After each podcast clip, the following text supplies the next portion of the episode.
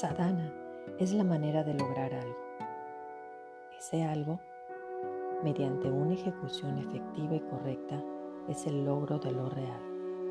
Lo que es real debe de ser verdad y por lo tanto conducirnos hacia la pureza y la emancipación.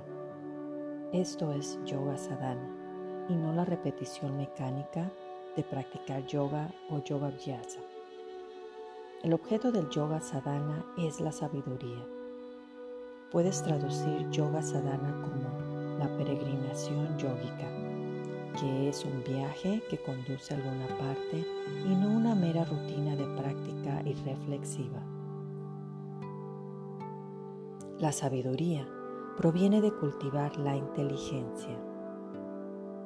Una manera de aprender su significado sería decir que la inteligencia es la sensibilidad en el cuerpo que es sentida por la conciencia. La conciencia está muy cerca del sí mismo. Y mediante la sensibilidad que se obtiene en la práctica de asana, también se puede diagnosticar dónde está ausente la sensación. La inteligencia es aquí la voluntad de alterar lo que encuentra imperfecto. La mente es rápida y diestra y opera al servicio de la inteligencia, adiestrándose a sí misma para recopilar sus pensamientos dispersos y aplicarse a un bien mayor, que es bien del todo.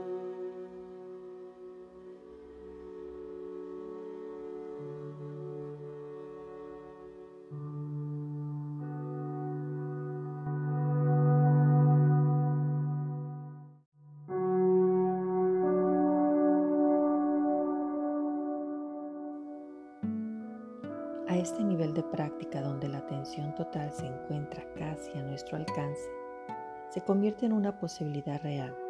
Tiene lugar lo que podremos denominar una encrucijada, que tiene que ver con lo que se denomina voluntad libre o libre albedrío. Para la mayoría de las personas, libre albedrío implica ser capaz, para bien o para mal, de hacer aquello que queremos y no hacer aquello que no queremos. Hasta ahora, nuestra práctica yógica no habrá hecho sino aumentar esta potencialidad. Más salud, vigor, luminosidad y autocontrol nos permitirán realizar más actividades diferentes que antes, incluso cambiar la calidad de nuestras relaciones.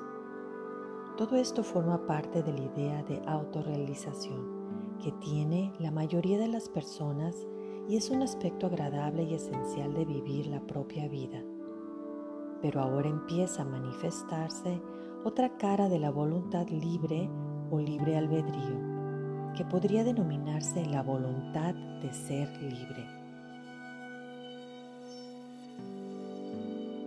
A pesar de lo bien que suena, para la persona común se trata de una perspectiva desalentadora, implicando como implica adentrarse en el corazón de lo desconocido, desapego y el dolor potencial del conocimiento supremo del sí mismo. Se requieren agallas y por eso nos tomaremos algo de tiempo para observar la fuente de nuestra voluntad.